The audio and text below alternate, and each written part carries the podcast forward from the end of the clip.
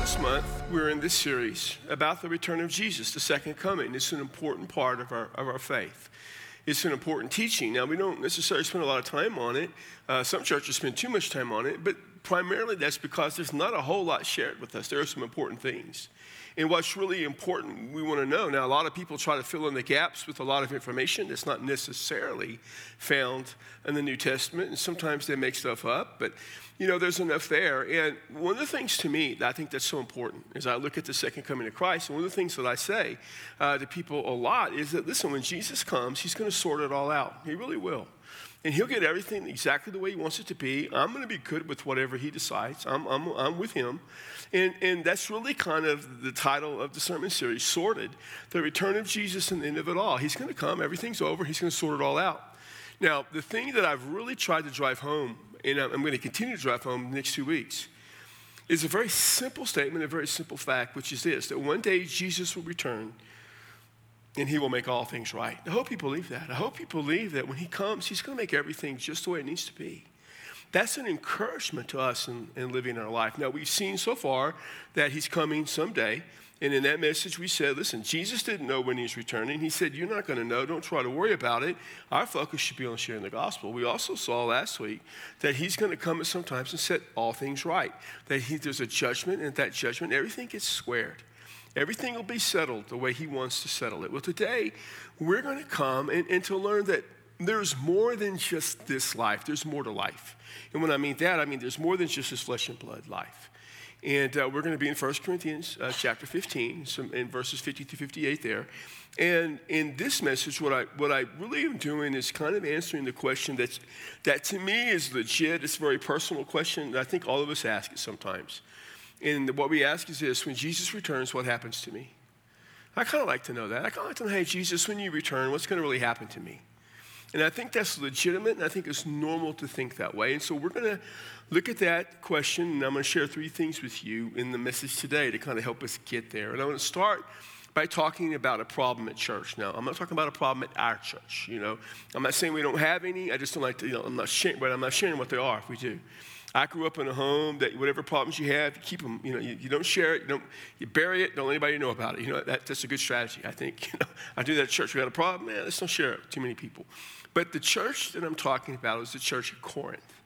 You know, we, we come to First and Second Corinthians. We see this church at Corinth that had so many problems, and and I'm kind of glad they did, because because of all these problems um, Paul wrote some amazing letters. He actually wrote four letters to the church at Corinth. We only have two, but he gives us some amazing information in these two letters, these two books uh, that we have. And, and, and the end of 1 Corinthians, after he's dealt with so many other things, he's dealing with the concern that has arisen and really kind of dealing with the question of what happens to me. And what is, there's, a, there's a problem there, and the problem is about the end times, and that people are saying, hey, you know, there are some that are saying there's no real resurrection of the believer. And what they've done in essence is they begin to make stuff up to try to fill in the gaps. And they end up being contradictory, and they're contradicting the things that they believe. They're contradicting the things that maybe Paul taught. They're contradicting things that they would have learned from Paul about Jesus. And so in the First Corinthians chapter 15, what you have is this concern about the resurrection. The first 11 verses are important. And I've actually preached from the first 11 verses a lot. I preached several times uh, about the resurrection of Jesus, you know, but, uh, but that people saw him alive because in those first 11 verses, we get the essence of the gospel that Jesus died for our sins according to the scripture and was buried, that he was raised on the third day according to the scripture, and that people saw him alive.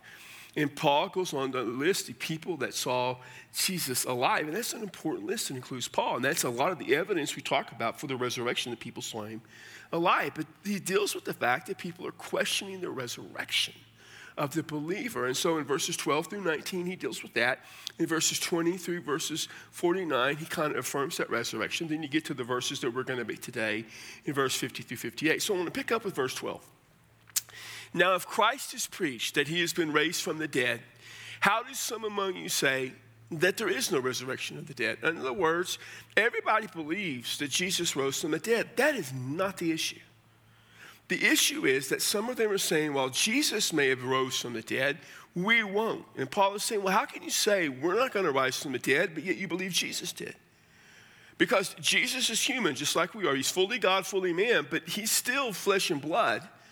And if that flesh and blood rose from the grave, why don't you believe that we can rise up from the dead as well? And that's the problem. You can't have it both ways. Now, we may want to know well, how did they come about this, or why did they think this way? Well, the church of Corinth, they had it's primarily Gentiles, and they had a very Greek mindset. Um, remember last week we saw uh, when Paul was in Athens preaching. One of the things I told you that for all the disagreements that they had at Athens, for all the things about the philosophies and all that, the one thing they would agree upon was that there was no such thing as a resurrection. They would all agree upon that. Well, evidently, that mindset of the Greek philosophy had crept into the church through some of the Gentiles. They began to teach that, well, well you know, we don't believe in a resurrection. Now, we, we may wonder how they came about that. And it's really simple. To the, to the Greek, the person was separated into two distinct parts there's the physical and the spiritual. The physical was bad, the spiritual was good, and they would say that the two don't influence each other. That there's a complete separation, a complete break between the physical and the spiritual. And so the physical is bad, it deteriorates, it's corrupted, and the spiritual lives on. Now, Jews didn't think that way. Jews believed that we were a totality of self, that the physical and spiritual both existed, but they were connected together to make up the whole person, which is what we believe as a church. The Judeo Christian worldview, that's how we look at things. And so the Jews believed in resurrection. The Sadducees were a part of the Jews that did, but there were no Sadducees who were Christians. So any Jewish Christian was going to believe in the resurrection. So you can see this problem that exists. And Paul's saying, You're contradicting yourself. You're contradicting Hey, let's go. You okay? Okay. go. I don't blame you. It's a cool place to be up here. Get the spotlight, get the microphone, and all that. Paul would say that, that you're contradicting yourself because you're, you're saying that Jesus can be raised back to life, but you can't. Not only that, you technically are contradicting Jesus himself. I mean, now, they didn't have the book of John yet. John hadn't written it, but they would have things that Jesus said. And in John 6:40, this is what it says. For this is the will of my Father, that everyone who beholds the Son, this is Jesus talking, and believes in him will have eternal life. And I myself will raise him up on the last day. And this is what Jesus said. Jesus is saying, I will raise up the believer on the last day. That's an amazing statement. I mean, Jesus said, on the last day, I'm going to raise you up. So, embedded in our Christian belief and philosophy and thought and theology is that Jesus is going to raise us up. So, how can, how can you disagree with that? They had let the culture around them creep into the church. They had began to adopt the world around them. Back in January, I preached a series about you know, the culture from the book of Hebrews. And one of the things I said, and I made clear, is that while you can engage the culture on a daily basis, you can't embrace them. You can't wrap your arms around them and embrace them. See, here's what's happening here. Here's the danger. It is dangerous to let contemporary cultural ideas and standards influence our Christian faith. It is dangerous to let the culture influence our faith. And that's where they were. They had let the culture creep in to their church. They had a problem at church. And with that, the second thing I want you to see then is a clear solution. So Paul has a solution to all of that. And we see in verses 50 through 58. Now, these are read oftentimes at funerals, and they're, they're powerful verses. Now, they can seem a little complicated, and they can seem complicated and difficult because there's a lot of repetition. And with the repetition, there's a lot of parallel statements. Parallel statements add emphasis to it. But there's also something else. If you read through it and you're really good at English grammar, you might notice there's a lot of future passive. Future passive is like the phrase will be. It's future, will, it's passive, it's be. It's really good in Greek. It's horrible in English. And I know that because, you know, whenever I wrote that way, I mean, like, you know, the three years I took freshman English, I mean, I just struggled with that the whole time, you know, just the future passive. And, and speaking is normative. I mean, it's a casual way to speak, and we do all the time. So you might say, hey, Dave, David, you know, after church, you're going to come over and watch the Cowboy game. And I say, yes, I will be there about 2.15. And that's future passive. I will be there. But that's, that's the way we talk. It's casual. I'm not going to be formal. You don't want me to say, hey, David, you want to come watch the Cowboy game? And I'll say, yes, I will arrive at about 2.15. We don't, we don't talk. And people that talk like that, like, well, I think I changed my mind. You know, and we don't, that's not how we talk. But we can't write with future passives. I mean, it just looks sloppy. For instance, we, we try to get rid of those. If I say, if we say, hey, listen, we will be having church at 8.30, 9.45, 11, and 12.15. That's just sloppy. It's ugly. You don't want to write that way. What we want to say is we will worship at 8.30, 9.45, 11, and 12.15. There's a distinction in formality. In Greek, the purpose of the future passive, or what it does, is it drives home the point. It's emphatic. It gives, it gives meat to it. And you'll see this in just a minute. While it may look a little awkward sometimes when we read it, it's driving home an important part. Verse 50. Now I say this brothers. Now, some of your versions have brothers and sisters. In fact, this actually had brothers and sisters, and the sisters was in italics, and I took it out because in the original Greek it doesn't say sisters. I know people struggle with this. Uh, uh it's, it's not that big a deal. If you struggle with this, that it just says brothers, not brothers and sisters, let me just give you some sound advice that will help you work through it. the advice is this just grow up. Come on, seriously. I mean, later on, you know, in the scriptures, the, the church is called the bride of Jesus. I don't I don't get bent out of shape because the church is called the bride. I'm not like, well, I'd rather it be called the groom. I feel left out. And just, just it's cool. I mean, you, you, everybody's included in this. Now, I say this, brothers, that flesh and blood cannot inherit the kingdom of God. Now, the phrase kingdom of God is really important because it has to do with the reign and rule of God in our life. I mean, God, God is his kingdom. He reigns and rules over everything. I realize that we like to say, well, you know, Satan rules the world, he's in charge and all that. Well, he's not really. I mean, from the moment God created whatever God created, everything in his creation is his. He's always in charge. Does he allow things to happen? Yeah, he does. He's still in charge. And as a follower of Jesus, I'm a part of his kingdom. As a follower of Jesus, I have given myself to him, so I really am part of his kingdom. And his kingdom is right now. I mean, Jesus shows up, he says, Hey, the kingdom is here. We live during the kingdom. But there's a future aspect to the kingdom as well. There's the eternal aspect, and this is what they're dealing with the eternal aspect of the kingdom. The future, you can't inherit that. Inherit that. Flesh and blood doesn't get that. And flesh and blood just means this the, the blood, and, you know, us, the physical body. This body, this body is not going to be like this in all eternity. I'm kind of glad. Getting something a little bit better, I'm hoping. You know? And, you know, some, there's some discussion. Is he talking about the people that were living then and saying, you won't get to inherit the kingdom? Well, to some degree, but really, every person who lives, ever lives, is in some way flesh and blood. Even when you, when you die, and you're buried, the, the, the, the, flesh, you know, decomposes in your bones, and, and, but you got something there that's decomposed. If you're, you know, cremated, you got, you know, the ashes. If there's something else that happened, whatever. Alive or dead, the physical body in whatever state it is in does not inherit the kingdom of God. Nor does the perishable inherit the imperishable. So in this capacity, you don't get to go into eternity.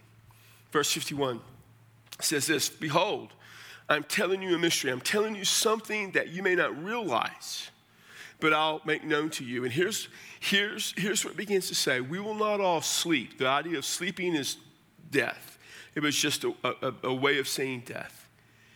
But get this, we will all be changed. There's that, that, that future passive I told you about. Notice what it says.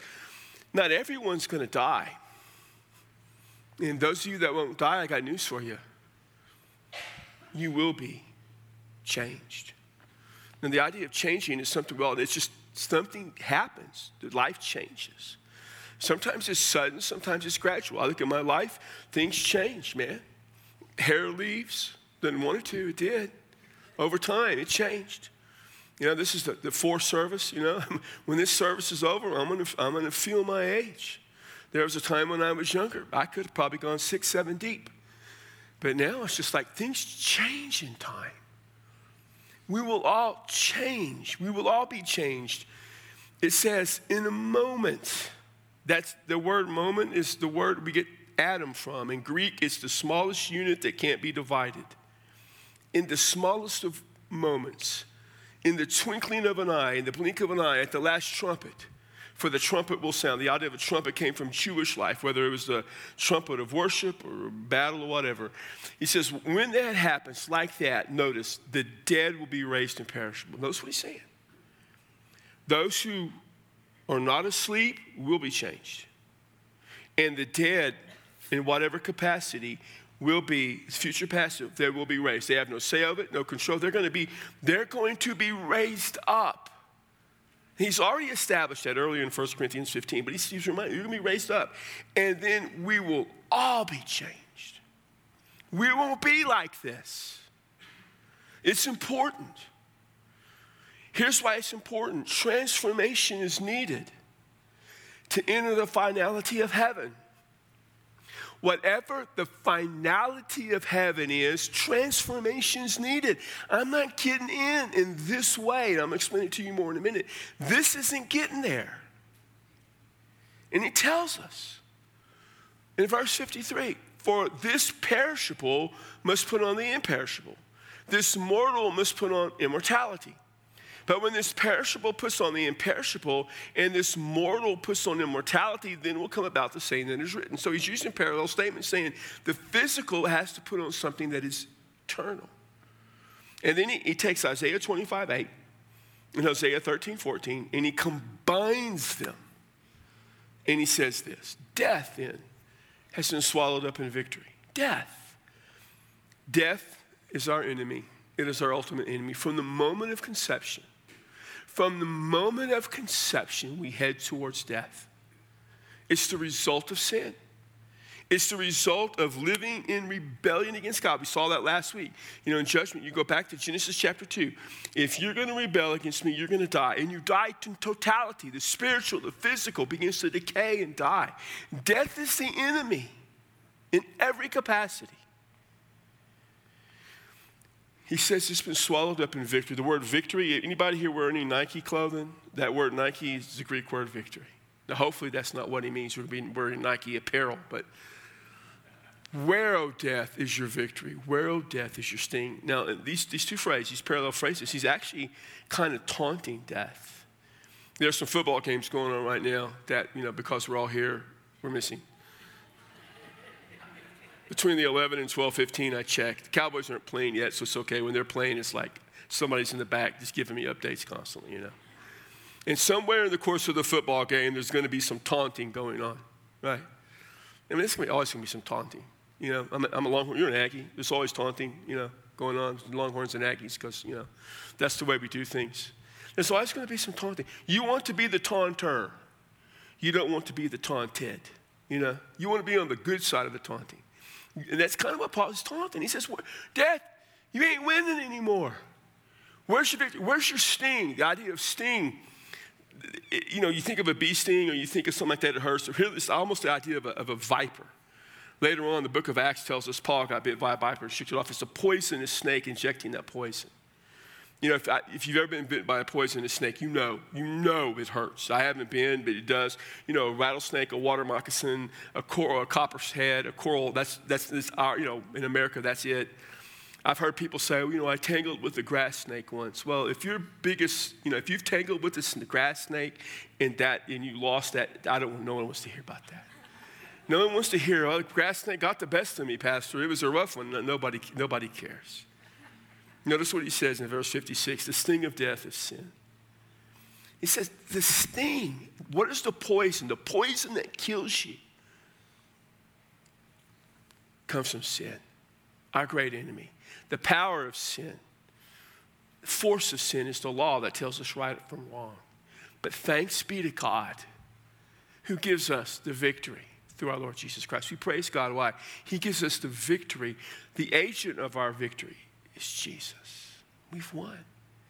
Death doesn't have that power over us. Now, some people may say, you know, Paul, Paul's not dealing with the intermediate state. You know, there's this intermediate state, but before the coming of Jesus, when we die, what happens? And we say, well, our soul goes to be with Jesus, and I, and I get that.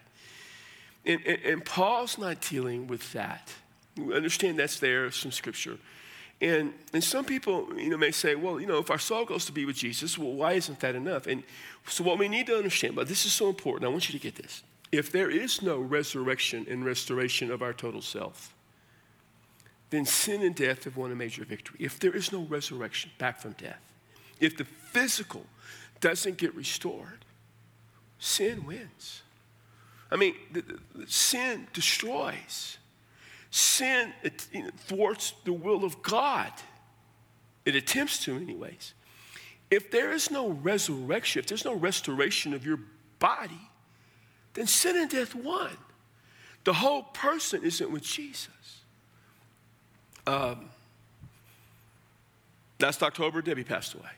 And uh, I remember when she died, and at that, at that second, I knew she was no longer alive. I thought of her with Jesus. So when I thought of her, I thought of the whole cell. I thought of her, I didn't think of her as she was laying there, and that, and, you know, having been tarnished by cancer. I just thought of that beautiful, gorgeous woman that I knew. It was with Jesus. But I thought of her physically, even though I knew in my mind that the physical part wasn't there. I don't know how to think of the soul. Do you? I don't. I don't, have, I don't know what the soul looks like. So I understood it was just her soul, but I also understood at some point that physical gets to be there. And the totality will be there. That's the beauty of what Paul is saying. One day, all of us is there. They had a problem. Paul gave them an important solution that matters. And so the third thing I want to share with you is this live your life until Jesus returns. Just live. I mean, we saw that two weeks ago, and Jesus said, You're not going to know when I come. Just share the gospel. Live your life until Jesus returns. Verse 58 says this Therefore, in light of everything, my beloved brothers and sisters, be firm, immovable, always excelling in the work of the Lord. Be steadfast. Just be there. Keep working. Knowing that your labor is not in vain, it's not empty, it's not lost anything in the Lord. In other words, you guys, don't worry about it. Everything's going to be restored the way it needs to be. So you just keep serving Jesus, knowing that in the end, He'll take care of everything. I want to share with you four things about resurrection, then I'll make a concluding statement to kind of just get this through our resurrection. Resurrection deals with the value of life given by God. From the moment of conception, life has value. In October, I'm preaching about being human, being me. The first message will be from Genesis, a passage I preach from a lot about being created in the image of God. And I will say then what I say all the time from the moment of conception, there is the image of God present. Life has value. And sin damages the value of life. In resurrection, says life has value. The value that it needs to have, it matters. It matters in the totality of what it is. Resurrection puts an end to the effects of sin for the believer. The impact of sin as it begins to destroy and take away. And resurrection puts an end to the impact of sin. You know, I, I you know, I think, you know, of, of, of the impact of sin in my life and the physical aspects and how it affects humanity and creation. If there is no resurrection of the all of me, sin wins. Sin got a victory. The effect of sin is undone for the believer. There is no impact of sin upon my life. Resurrection restores creation to God's original intent. Resurrection takes the intent of God and puts it all back to place. In the book of Revelation, he says there's going to be a new heaven and a new earth a new heaven and new earth. In other words, sin has done some damage to how the earth is supposed to be and, and, and to whatever is meant told by the idea of heaven. And so it's going to be restored. If you go to the book of Genesis, there was an ideal. That's what God wanted. And we were part of that. Sin damaged all that. If God doesn't restore things back the way it should be, at least, if not better, sin wins. Now, I'm not saying, you know, I, mean, I think there's some sense of whatever Genesis looks like, there's heaven. I think there's some of that.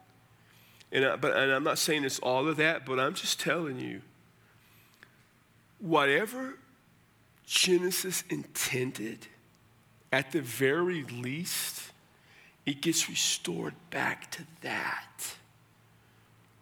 It gets to be the way God intended it to be resurrection gives meaning in, to faith and morality. I mean, if there's no resurrection, why are we doing this? Why are we here? Why are you a follower of Jesus if this life is all there is? Why have faith? Why have morality? Why live moral life? But what resurrection does, it gives meaning to faith. It gives meaning to the morality of our lives. Says it matters. Here's the thing. At some point, the follower of Jesus will become what God always intended him or her to be. This is so cool. This is so important. At some point, as a follower of Jesus, at some point, I'll become what God always wanted me to be. That's amazing. That after all that I have done in my rebellion against God, after all the sin of my life, there will come a point where I get to be everything God ever wanted me to be. That's a good thing. Friday, I was reading in the book of Matthew, Matthew chapter 8. And Jesus had, you know, been doing the Sermon on the Mount thing, and he was coming down. There was a leper waiting for him. Now, lepers were the scourge of society. Were, there was a horrible disease that they had. We don't really see it today because we have hygiene, you know, we have, we have things to fight infection, but leprosy would just destroy your life. And it was highly contagious. There was no cure. So lepers were outcast, man. They could not hang with people. Lepers can only hang with other lepers. You couldn't hug anybody, couldn't touch anything, couldn't be with your family. I mean, it was a horrible, it was called walking death. It was such a horrible existence. And if you came into the, the culture around you, that came into society, you had to yell out that you were a leper. I'm a leper, I'm a leper, get away. And there was this leper just waiting for Jesus. And everybody would have been shocked everybody would have been appalled. They would have been yelling at him and, and, screaming him to get away, but he wouldn't. And Jesus came down and he faced that leper, and nobody was around me. I mean, they would have all cleared social distancing stuff way back, even the disciples. And he stood in front of Jesus. And he said, Lord, if you're willing, if you want to, you can make me clean. I mean, Jesus, I, I want you to. And I, I, I believe you can do it, but Jesus, it's up to you. If you want to, you can make me clean. And it says Jesus touched him. And that doesn't mean he just touched him, but it means more that he, he reached out and he took that leper, he pulled him in.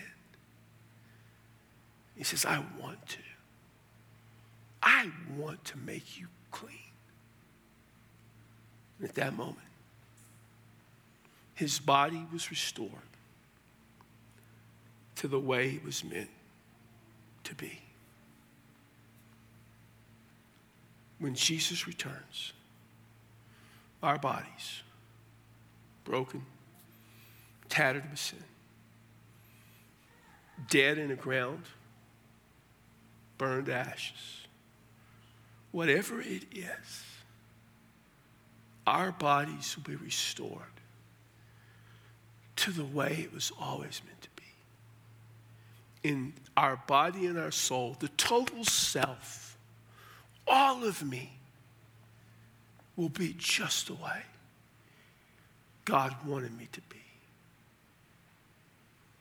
And so I said at the beginning, when Jesus returns, what happens to me? What happens to me? Is I get to be the me God always wanted me to be. I get to be the me God always wanted me to be. But if you're not a follower of Jesus, well, next week I'll deal with that, but I can tell you, it's just not good. So if you've never trusted Christ to be your Savior, why don't you do that? Why don't you trust Christ and the effects of sin will be taken from your life, the spiritual aspect for certainly, and knowing that at some point, all of you will get to be the way you're supposed to be. If you want to give your life to Jesus and never had, have, there'll be a few of us down here you can come and trust Christ. If you want us to pray with you, we will. If you want us to join our church, you will. I don't, I don't know what God wants. You can experience whatever it is, but know this. When you walk out of here today, be sure of this. Be sure you know this. Be sure that you leave today knowing that you can be everything God wants you to be. So, Father, as we come before you, we thank you that in the Lord Jesus Christ we can be clean. In the Lord Jesus Christ we can be saved. that there's no more power of sin, there's no more power of death, there's no victory for that enemy. It's the victory is ours in you. So make us whole, make us clean. God, make us to be what you want us to be. In Jesus' name. Amen. Would you come and you rise?